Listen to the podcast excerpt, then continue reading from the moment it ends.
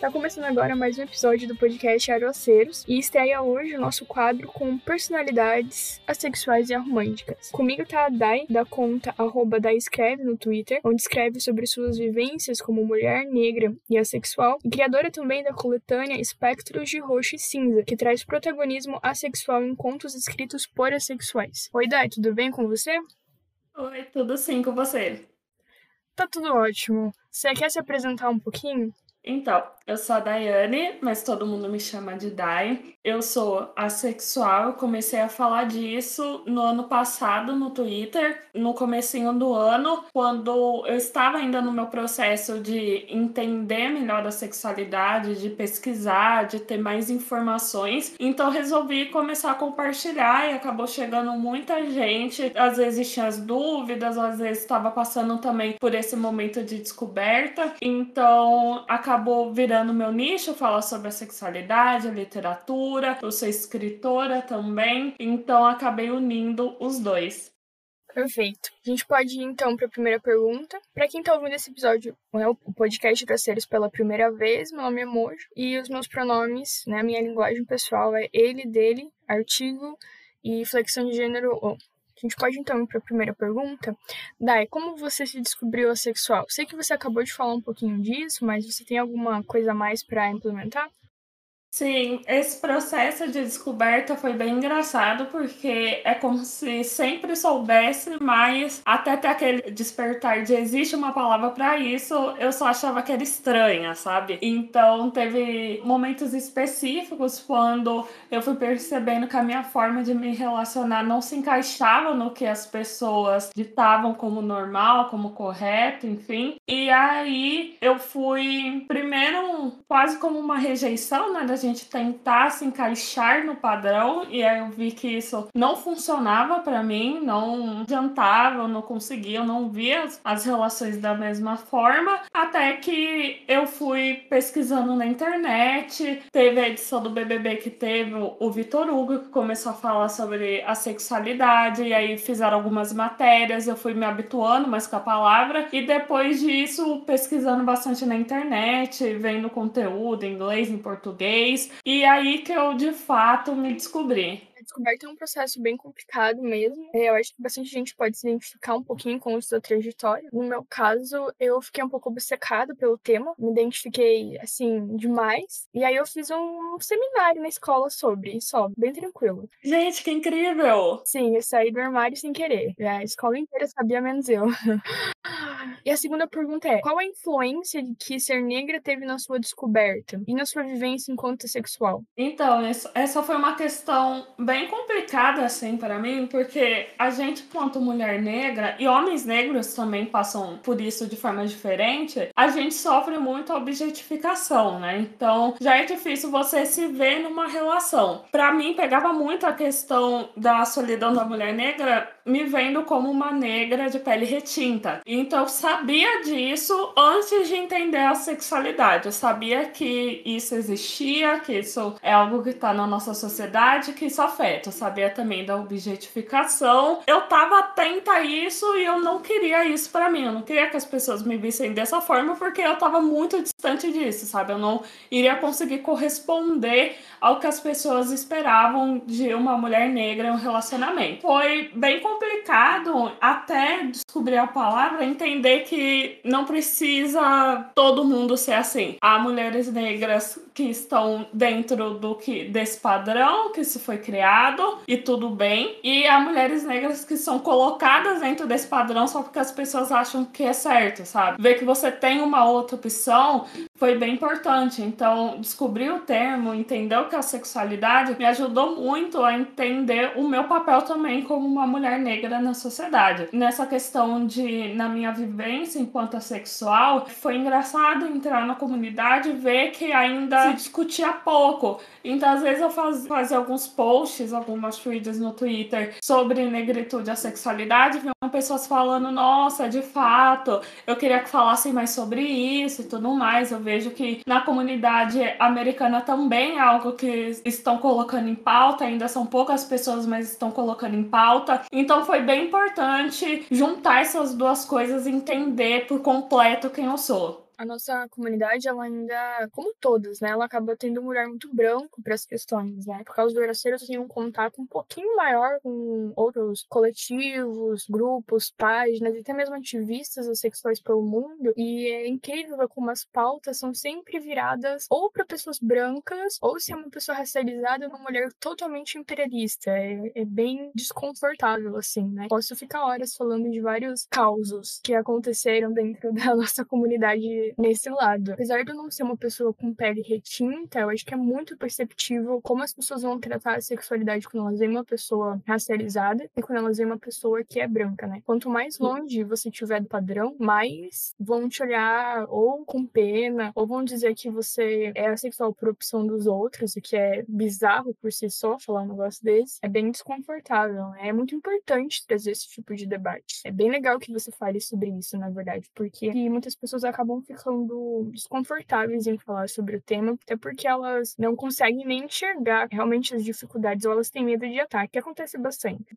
Sim, acontece bastante. Eu tava até lembrando aqui que faz pouco tempo a ativista americana Yasbi, que é uma mulher negra, ela é modelo de lingerie, então tem toda essa contradição que as pessoas acham que é uma contradição, né? E não é o fato dela ser assexual, mas mesmo assim ser uma pessoa sensual. Ela falou esses dias como a comunidade ace era racista, falando da comunidade americana, e foi um fuzuê, porque não tem nem espaço para debate né? Às vezes as pessoas não querem conversar sobre isso. Mas a gente tem que pensar como que é para as pessoas racializadas, não só para as pessoas negras. Quantas piadas relacionadas à sexualidade indivíduos são asiáticos não tem, sabe? Isso tem peso também. Como que você pensa em uma pessoa indígena em relação à sua sexualidade? Então, todos esses pontos é bem importante inserir eles na comunidade, porque a gente muda um negocinho, uma pecinha, uma vivência aqui no Brasil, uma vivência nos Estados Unidos, uma vivência de uma pessoa branca, de uma pessoa preta, tudo tem um peso, tudo é diferente. Então a gente precisa debater isso. Com certeza, né? Porque a Yasmin, ela passa por bastante coisa, né? Se você for atrás, posts dela, você acaba vendo toda a exposição que ela tem em relação a racismo na, nas redes sociais. Eu lembro também de uma vez em que ela entrou num desacordo, digamos assim, com uma outra ativista, que é sexual, que no caso era branca. É incrível ver como as pessoas, independente da opinião delas, como elas sempre retratam a pessoa negra, né, nesse caso, como a agressiva, como a pessoa tendo uma violência maior contra a coitada da pessoa branca, quando na verdade nem sabem nem que estão discutindo. Sempre acaba virando essa coisa assim gigantesca. E a, a comunidade sexual, né, parte branca dela, pelo menos, não quer debater sobre isso. E também, gente, eu acho muito importante citar que não é porque a gente faz parte de um determinado grupo racial, étnico, racial minoritário que a gente pode falar por outros, né? Então, as pessoas também não querem falar disso, elas não querem mencionar. Por exemplo, eu, eu sou uma coisa, né? Uma mistura assim. Mas se eu fosse uma pessoa amarela, por exemplo, eu não poderia pegar e falar que não existe racismo dentro da comunidade em relação a pessoas negras, porque na minha experiência eu nunca vi. Quando não tem nada a ver com o assunto. E eu vejo muito isso também, né? As pessoas elas não querem debater o tema porque ficam desconfortáveis, porque elas não querem querem assumir os erros delas também. Exatamente. Certo, vamos ver para a próxima pergunta. Qual a maior dificuldade que você considera ter sendo assexual? Tenho algumas que eu posso listar. Eu acho que a primeira, me entender enquanto parte de comunidade. Nem falando da comunidade LGBT como um todo, assim, que tem essa discussão, se faz parte, se não faz parte, se considera, não considera. Eu vejo que na comunidade na norte-americana é um pouco mais forte essa discussão, mas aqui às vezes eu vejo ainda tendo. Fica nesse não lugar, sabe? Ok, tem gente me falando que isso é só um traço de personalidade, eu tô querendo sofrer à toa. E aí você sabe que não é isso, mas acabam vindo esses discursos violentos e se você vai rebater, as pessoas não validam às vezes as suas vivências, o seu pensamento, a nossa própria comunidade, né? Eu acho que isso tem sido uma dificuldade bem grande. e também falar do assunto muitas vezes se torna uma dificuldade, né? É, sendo assexual tentando buscar essa validação, nem de ah, eu preciso que o outro me valide, mas às vezes eu quero falar do assunto e eu penso, ah, não vou falar do assunto porque pode vir 10 pessoas falarem que é isso, isso, aquilo e não querer me ouvir. Essas noções ainda de comunidade, de compartilhar o conhecimento, ter esses ataques, essas coisas assim, ainda são dificuldades que eu tô buscando formas de enfrentar.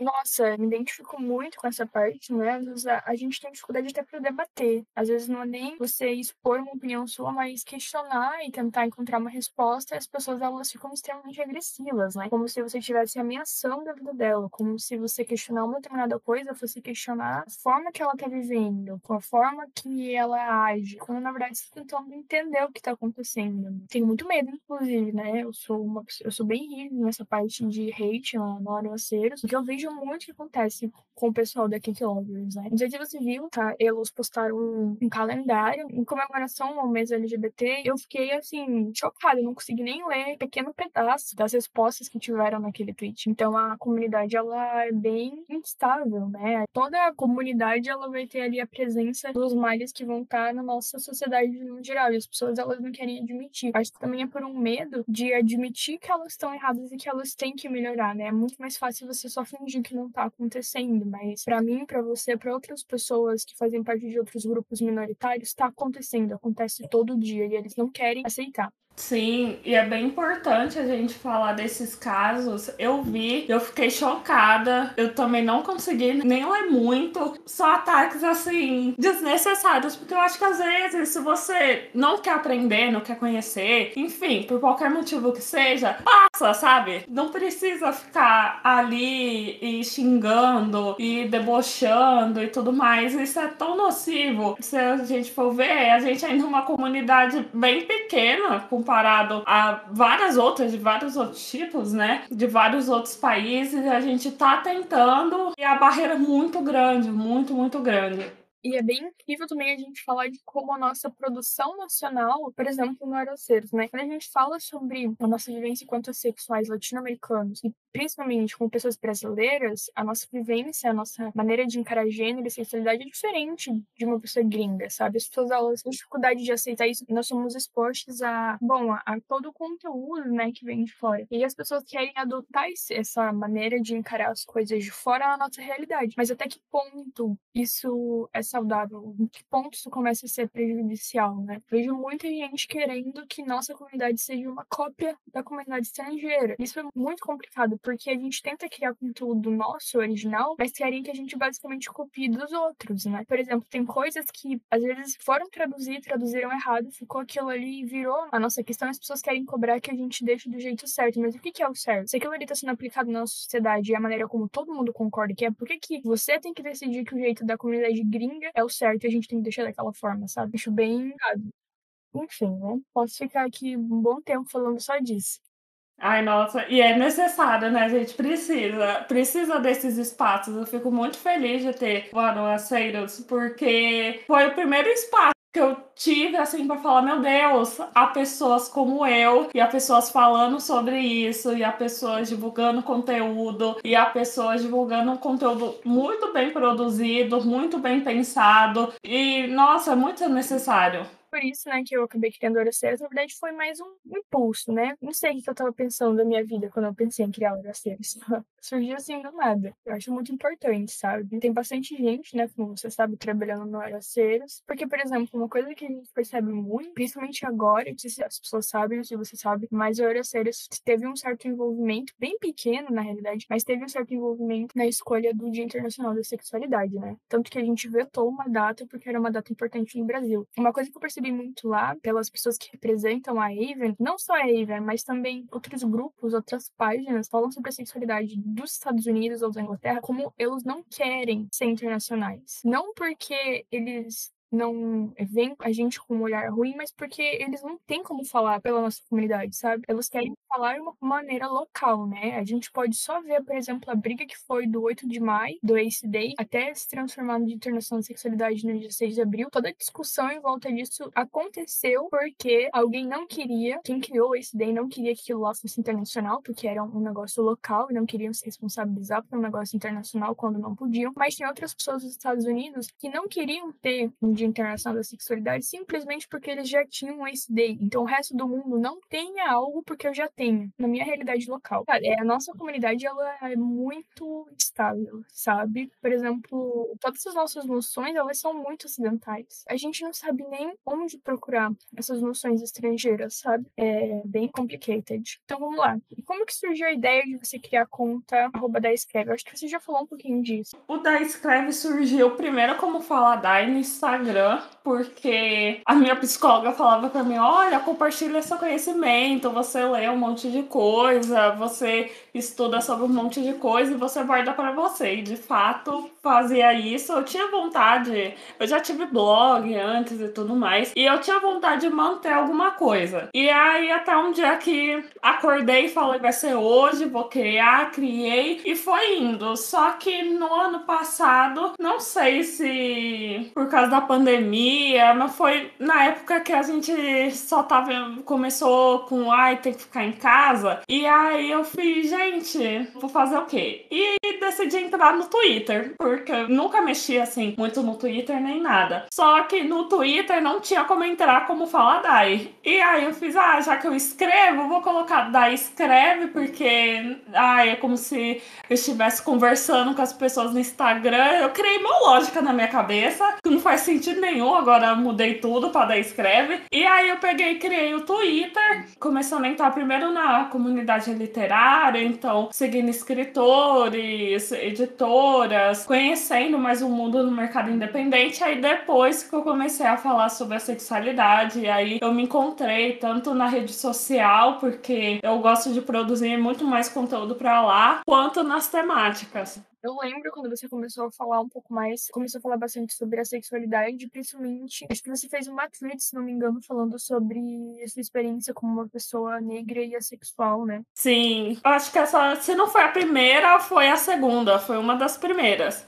É, e é um conteúdo assim tão necessitado na nossa comunidade que as pessoas compartilharam bastante, assim, pelo que eu lembro. É, mas eu criei Oraceiros mais ou menos na mesma vibe, sabe? Eu tava no meio da pandemia, não tinha nada para fazer. Eu lembro que eu tava muito irritado por causa da bandeira, porque tinha um pessoal inventando fake news. Dave, o DJ, tinha criado a bandeira e que ele era babaca. E nenhuma dessas informações está correta. Ele não é nem babaca e ele não criou a bandeira. Enfim. E como surgiu a ideia de você criar a coletânea Espectro de Roxo e Cinza? O Oraceiros está divulgando essa coletânea, a gente divulgar assim que nós recebemos as informações. Eu espero que as pessoas elas consigam ter acesso que elas comprem, né, pessoal? Apoiem o mercado literário nacional. Ai, por favor, agradeço muito o Adoaceiros pela parceria. A gente ficou muito feliz quando vocês aceitaram. E a ideia veio a Maria Freitas fez no ano passado, né, o clichês em rosa, roxo e azul. Inclusive o meu foi postado hoje, vai chegar. Ai, meu Deus, que sonho. As coisas demoram 30 dias pra chegar e olha lá.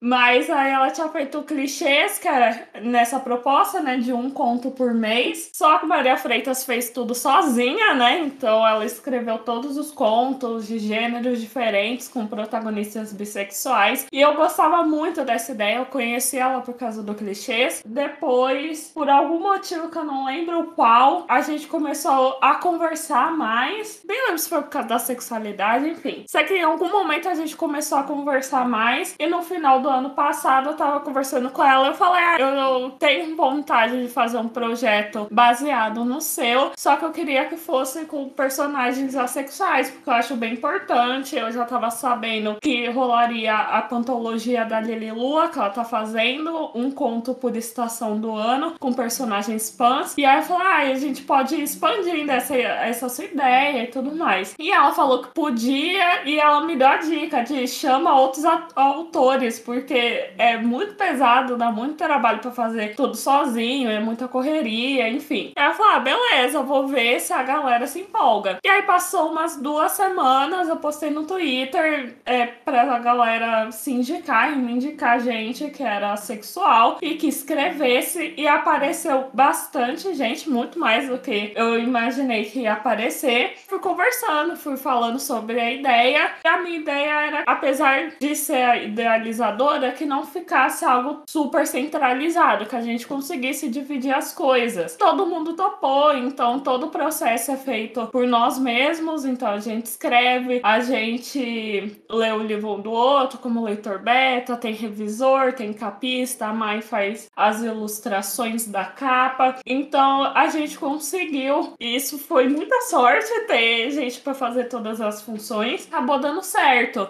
E aí a gente foi conversando para ver os detalhes, como seria, como a gente divulgaria, procurar parceiros, enfim. E fomos decidindo em conjunto e acabou dando bem certo. É, eu vi vocês falando sobre um pouco, acho que no Twitter, mas eu acabei não acompanhando as conversas. Mas eu lembro um dia que começaram a falar sobre, né? Nós temos pouquíssimos conteúdos voltados à sexualidade e quando eles existem, eles são muito locais, eles não conseguem chegar a muitas pessoas. Então, acho que é muito importante a gente ter isso, né? E a gente divulgar o máximo possível. Até mesmo porque, além de ser os, os contos criados com protagonismo assexual, que já é um protagonismo que falta bastante, também é literatura nacional. E a gente tem que botar ela pra frente. Inclusive, pessoal, sigam o arroba divulga nacional, tem no Twitter e também tem no Insta. Todo dia tem e-book grátis. Sim, nossa, uma perdição. Não, eu tenho 300 já né, na minha pasta de não coletados do Kindle. Muitos, muitos e-books. Enfim, próxima pergunta, ela já começa a falar um pouquinho mais sobre a parte literária. Como você encara essa cobrança que fazem para que livros tenham cenas sexuais, né? Que sempre existe essa parte.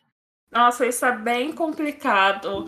Eu acho que essa é uma questão que vem muito também da nossa relação com importação, porque até pouco tempo atrás a gente não via tanto movimento assim do mercado literário nacional, então o mercado independente mexeu muito com as pessoas que compram, a gente conseguiu alcançar mais pessoas, criar uma comunidade literária mesmo. Então, do ano passado para cá, principalmente, né, até pela questão da pandemia, a galera começou a consumir bastante e-book, consumir bastante na Amazon, mas eu sinto que a gente ainda exporta muito as vivências estrangeiras para os nossos livros, seja pelo que a gente consome no Wattpad, seja fantasia, enfim, em todos os lugares. Dentro dessa vivência, dessas discussões, a gente tem muito essa questão da sexualidade, alguns gêneros mais que outros. Eu sinto que tem uma visão ainda muito forte de que, por exemplo, o gênero New Adult, que é aquele que a gente tá falando sobre pessoas que estão iniciando a vida adulta, né, saindo da adolescência e indo para a vida adulta, precisa ter pote. E quando não tem, eu já vi pessoas no Twitter mesmo, nas redes sociais, falando que, tipo, ai, dei quatro estrelas porque não tinha hot, como se fosse uma parte do gênero. Então acabou se criando essa ideia. É como se fosse uma coisa obrigatória. E não é. Você pode escrever um New Adult que não tem um beijo, sabe? Não tem nada que te obrigue. Então isso é bem complicado de lidar, porque eu vejo que mesmo pessoas que não são assexuais estão tendo que lidar com isso, com essa cobrança de que ai, precisa ter, precisa ter, porque é dentro desse gênero e tem que ter, ou porque fica melhor se tiver, porque a gente quer ver o casal, enfim. Então a gente acaba perdendo um pouco dessa liberdade.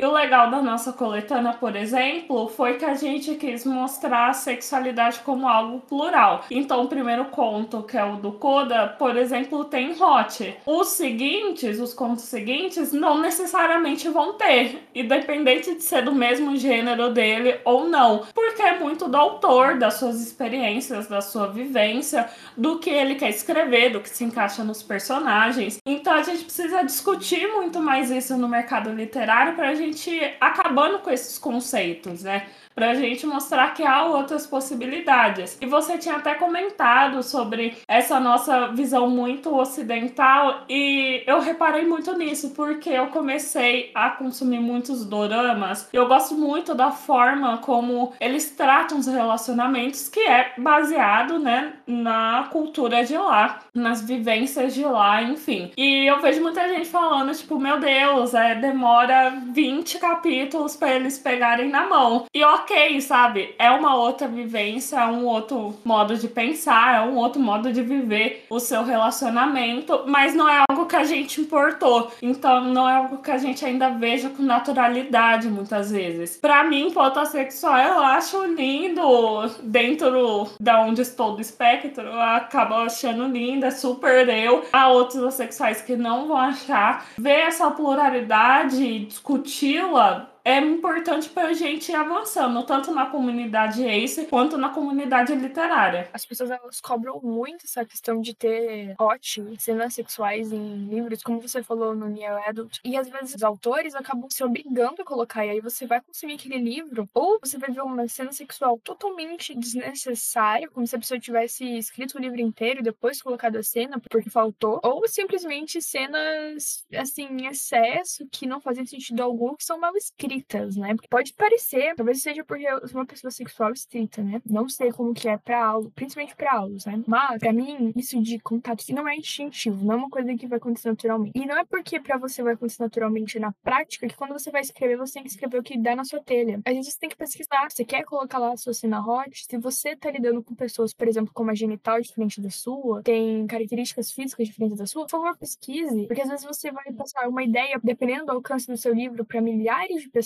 mas é que vai estar errada. Eu acho que isso vem muito também da nossa cultura de fanfic. Não sei você, mas eu consumia muito fanfic. Até hoje eu consumo fanfic. E fanfic é escrita principalmente, né, dentro do meu círculo, assim, do meu nicho, principalmente por adolescentes. Adolescente, gente de 20, 22 anos, né? Obviamente tem gente mais velha, mas as que eu consumia vinha desse pessoal mais novo. E aí foi umas pessoas novas, criando conteúdo pra gente nova, sem pesquisar. Então a gente tem uma galera gigante que tem uma visão sexual bizarra, porque elas se criaram nesse contexto. É como se a pessoa quisesse consumir um pornô, só que ela não se sente confortável ao audiovisual, ela quer ler um livro, que não tem nada de errado. Mas você tem que parar de cobrar isso dos autores, eles vão escrever o que eles quiserem. O livro é seu, escreva o que tiver na telha, entendeu? Mas se for fazer isso, pelo menos pesquise. E, e tem muitas camadas, né? Por exemplo, uma coisa que eu vejo bastante é que as pessoas acreditam que se um livro vai ser sobre a sexualidade, primeiro de tudo, livro tem uma minoria, tem que ser um livro palestrinha, né? Coisa que eu acho bem chato. Outra coisa também, elas esperam, né, que como o livro tenha sexuais, que seja um livro inocente, sei lá, seja livre para todos os públicos, quando não é. Às vezes vai ter temas um pouco mais complicados, pode ter violência, pode falar sobre questões sexuais próprias, pode não mencionar Herol. Então, assim, parte bem complicada mesmo. Eu me sinto muito desconfortável com a maneira que as pessoas debatem isso. Já vi bastante. Pessoas, como você disse, daria cinco estrelas, mas o casal principal nem beijou. Daria cinco estrelas, mas acabou que era a carinha principal não ficou com ninguém, sabe? E aí a gente entra na questão da normatividade também, né? Aquela gama de coisas para influenciar. Vamos ver a próxima. Quais as maiores dificuldades que você percebe sendo uma pessoa minoritária, né, enquanto sexual, mulher, negra, envolvida com o meio literário? Não sei se você tem outros grupos minoritários também. Nossa, para mim, enquanto mulher negra e assexual, é bem complicado porque são duas camadas que eu vejo. Primeiro, enquanto escritora, vem essa dificuldade de você colocar essa visão e essa vivência e ficar pensando, gente, será que isso vende, sabe? Será que compensa? Será que devo escrever? Porque acaba tendo um peso, né? Eu sei que os discursos que eu coloco, por mais que às vezes não seja o discurso do personagem falando, explicando, enfim, aquilo ali tem um certo peso e às vezes você não quer escrever sobre aquilo, né? Que entra bastante bom na questão do, do hot. Às vezes quero que todos os meus personagens se, sejam assexuais, por exemplo. Eu quero que um ou outro não seja. E aí, às vezes, eu fico paranoica de, meu Deus, como que isso vai ser e tudo mais. Então, às vezes, esses problemas relacionados à escrita. E também em como me encontrar como leitora também. Então, por exemplo, livros com personagens assexuais. A gente faz 10 mil listas e essas 10 mil listas terão os mesmos livros, porque a gente tem muito pouco para consumir. É, fazer a coletânea veio também por causa disso. Sentir essa necessidade de apresentar mais livros, por mais que sejam contos, né? Mas apresentar mais histórias de modo geral para as pessoas, porque agora tem uma fantasia para indicar, uma ficção científica, enfim. Eu sinto que às vezes a gente fica um pouco sem opção e me incomoda um pouco não me ver. Eu leio desde os meus 13 anos quando eu comecei com o Crepúsculo, né? Até ano passado, ano retrasado, a minha estante era basicamente branca, sabe? Ano passado que eu comecei de fato a falar, não, eu vou buscar livros nacionais, eu vou buscar livros escritos por pessoas racializadas, eu vou buscar livros com protagonistas assexuais, e isso acaba sendo uma dificuldade, porque é, se você vai falar de é chatice para as outras pessoas, se você vai fazer um projeto, às vezes as pessoas vão reclamar, sabe? Então toda aquela questão dos comentários, comunidade, que sempre acaba voltando e conciliar essas duas coisas, né? O que eu vou colocar na escrita, o que eu vou colocar na escrita que ainda me permite ser uma escritora que vá vender livros. Essa acaba sendo sempre uma preocupação. Eu tenho muita vontade de escrever um new adult, por exemplo. Eu fico, será que eu vou vender se as pessoas descobrirem que eu não vou escrever hot? Eu não vou escrever porque eu não sei escrever isso. Não é algo que eu vou me aprofundar, sabe? Porque eu sei que eu não sei escrever, gente. Já aceitei, não sei escrever cena de beijo direito, para mim não vai. E aí fica aquilo de, e aí? Eu vou vender? Não vou. As pessoas vão me xingar no Twitter, vão me cancelar por estar tá vendendo algo e que não tem hot. Então acabam vindo esses dilemas, assim, tanto para procurar o livro para ler e divulgar e conversar sobre, quanto para escrever. É, eu, vejo muito, né? Como você falou, né? Vai ter 10 mil listas de protagonismo assexual, independente. Se for livro, do tipo de conteúdo, se for série, é, animação, independente. Vai ser sempre as mesmas coisas. E sempre vai ser coisa gringa. Além de ser coisa gringa, é de gente branca, né? Na minha estante eu tenho dois livros que tem personagens assexuais. Eu ganhei o teste Tolstói da editora seguinte. E eu comprei Rádio Silêncio. Eu comprei porque eu quis. E aí eu aproveitei e fiz uma resenha pro Aeroceiros, né? Mas é, aquela vivência que tá ali não é a minha vivência sabe? Não, não é a minha realidade, ela é muito diferente, né? Primeiramente porque veio de outro país, mas também porque eu tenho certeza que se fosse uma pessoa racializada escrevendo aquilo, o olhar ia ser outro. Os pontos tratados seriam mais parecidos com os meus, né? Se você pega uma pessoa, mesmo que dos Estados Unidos, de outros países gringos, ou até mesmo de outros países latinos, pegar escrever um livro, ela vai estar no jeito que ela escreve, vai estar nos detalhes que ela vai colocar. Várias pequenas coisinhas que as pessoas não acabam não percebendo. Sim, isso faz muita diferença, né? Uma pequena coisa, mas pra gente gente faz muita diferença. Sim, eu acho que Rádio Silêncio tem protagonismo racializado, né? Eu acho que a personagem principal não é branca porque ela. O pai dela, eu não lembro de onde ele é, mas eu acho que ela não é branca, mas mesmo assim a autora é branca, né? Então, às vezes esse protagonismo, por mais que seja com as melhores intenções, muito bem pesquisado, perfeito, ainda assim falta aquela sensação, né? Sim. Eu li Rádio Silêncio, eu tô aqui pensando, gente, eu não lembro de nada, porque eu li tão empolgada. Eu quero muito ler esse livro. Eu acho que o favorito é dei cinco estrelas e já apaguei o livro da minha cabeça. E até a metade, assim, no pique. Aí depois eu falei, isso aqui tá muito triste. Eu fiquei uma semana sem ler. Aí depois, depois eu li o resto em um dia. Nossa, eu chorei, chorei, chorei. Daí que foram me contar que essa autora tem uma vibe melancólica. Eu falei assim, vocês não me contaram, né? Eu não leio livro melancólico, eu passo mal, de verdade. Eu tenho esse problema, né? Um problema muito pessoal meu. Às vezes eu quero ler um livro que tem um certo protagonismo, mas se eu ler, eu vou passar mal, então eu não vou ler.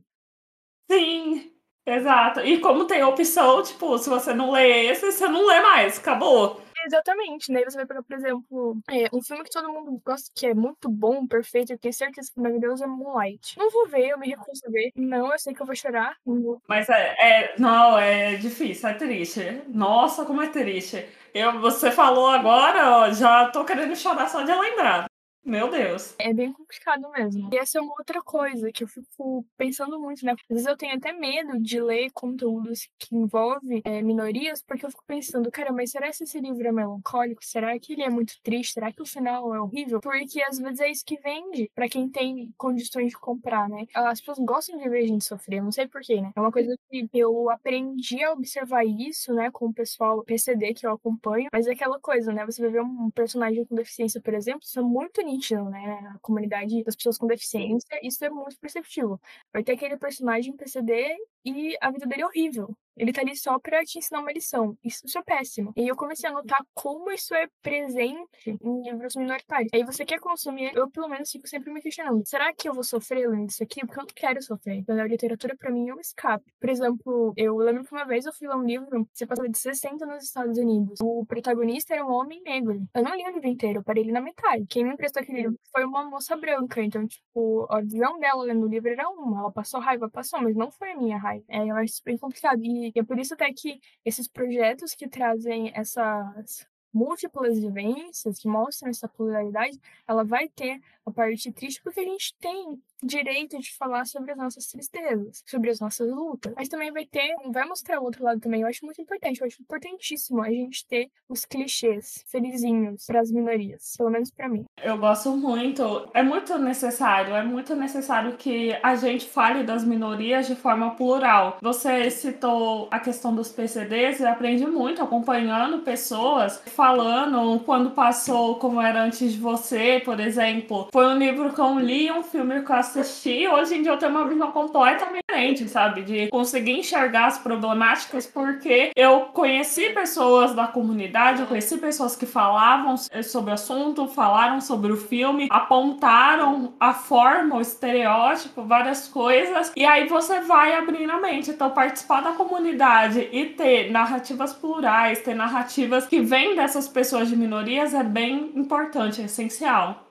Com certeza. E a gente ter essa visão de várias pessoas é mais importante ainda, né? E eu acho que isso falta muito dentro da nossa comunidade. Eu vejo muito isso, as pessoas, alguém falando assim, ah, gostaria de saber mais sobre a sexualidade. Aí marca o Aroceiros e fala que o Aroceiros tem informação. Tá, mas só o Aroceiros tem essa informação? É que o Lovers não tem, o coletivo Abraço não tem, não tem pessoas específicas que têm essa informação também. Eu sempre acabo citando uma lista enorme. Eu falo assim, se fala, fala inglês, nossa, a lista fica três vezes maior, sabe? Eu acho que as pessoas se limitam muito então, escolhem uma pessoa, uma página, um grupo, focam naquilo e não querem consumir mais nada. Como se fosse uma competição, né? E não é uma competição. Quanto mais opiniões, quanto mais vivências, melhor. E aí você pode começar a aprender mais sobre essas coisas, né? Por exemplo, essa questão do PCD. Meu professor de Sociologia no ensino médio, ele tinha um projeto com uma associação de pessoas cegas da minha cidade. A gente tinha uma aula por semana, e misturava nossas aulas com o projeto dele. Aí a gente tinha com aquele pessoal, né? A gente pratica alguns esportes com eles. E aí você começa a ter um contato e você começa a perceber, né? Some aquela... É, não sei, as pessoas acabam tendo uma visão tão irreal, né? Aí você pensa, cara, esse aqui é um ser humano, né? Por que, que eu tenho merda na minha cabeça? Cabeça. É, e aí eu fui atrás de fazer Libras também, que eu acho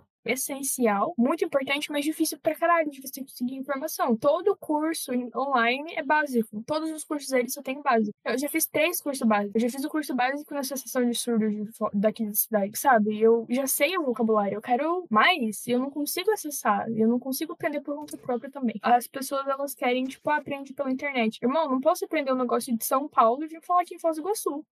Exatamente. Às vezes a gente coloca tudo, ai, é tudo igual. E não, tem especificidades, tem sotaque, tem tudo, sabe? Só que dentro daquilo, né? E eu vejo que tem muita essa dificuldade para encontrar. Eu, eu já acompanhei, eu fiz Libras na faculdade e eu sou de São Paulo, então tive facilidade para ter acesso até às coisas, mas eu vejo muito essa dificuldade para quem é de fora. E nossa, dá até uma, dá uma raiva. São coisas que a gente queria que fosse acessível, mas às vezes é difícil de gravar. Aquilo tem que ser um professor, alguém que está disposto a ensinar. E às vezes eu vejo projetos aqui em São Paulo, em Guarulhos, onde onde é, onde é minha faculdade, às vezes tinha projetos e não tinha gente suficiente, então não podia ir para frente. São tantas problemáticas. Por isso que é importante a gente discutir, divulgar, conversar mostrar que não é tudo igual, para que a gente possa criar um terreno também para que mais pessoas possam vir, possam dar suas aulas, possam fazer projetos, desde que tenham pessoas, né? Para ter pessoas a gente precisa divulgar, precisa conversar sobre o assunto. Sim, é, e é por isso mesmo tem que se criar mais conteúdo, né? Tanto questões de outras minorias que a gente não participa, mas outras também, que a gente pode fazer é aumentar o debate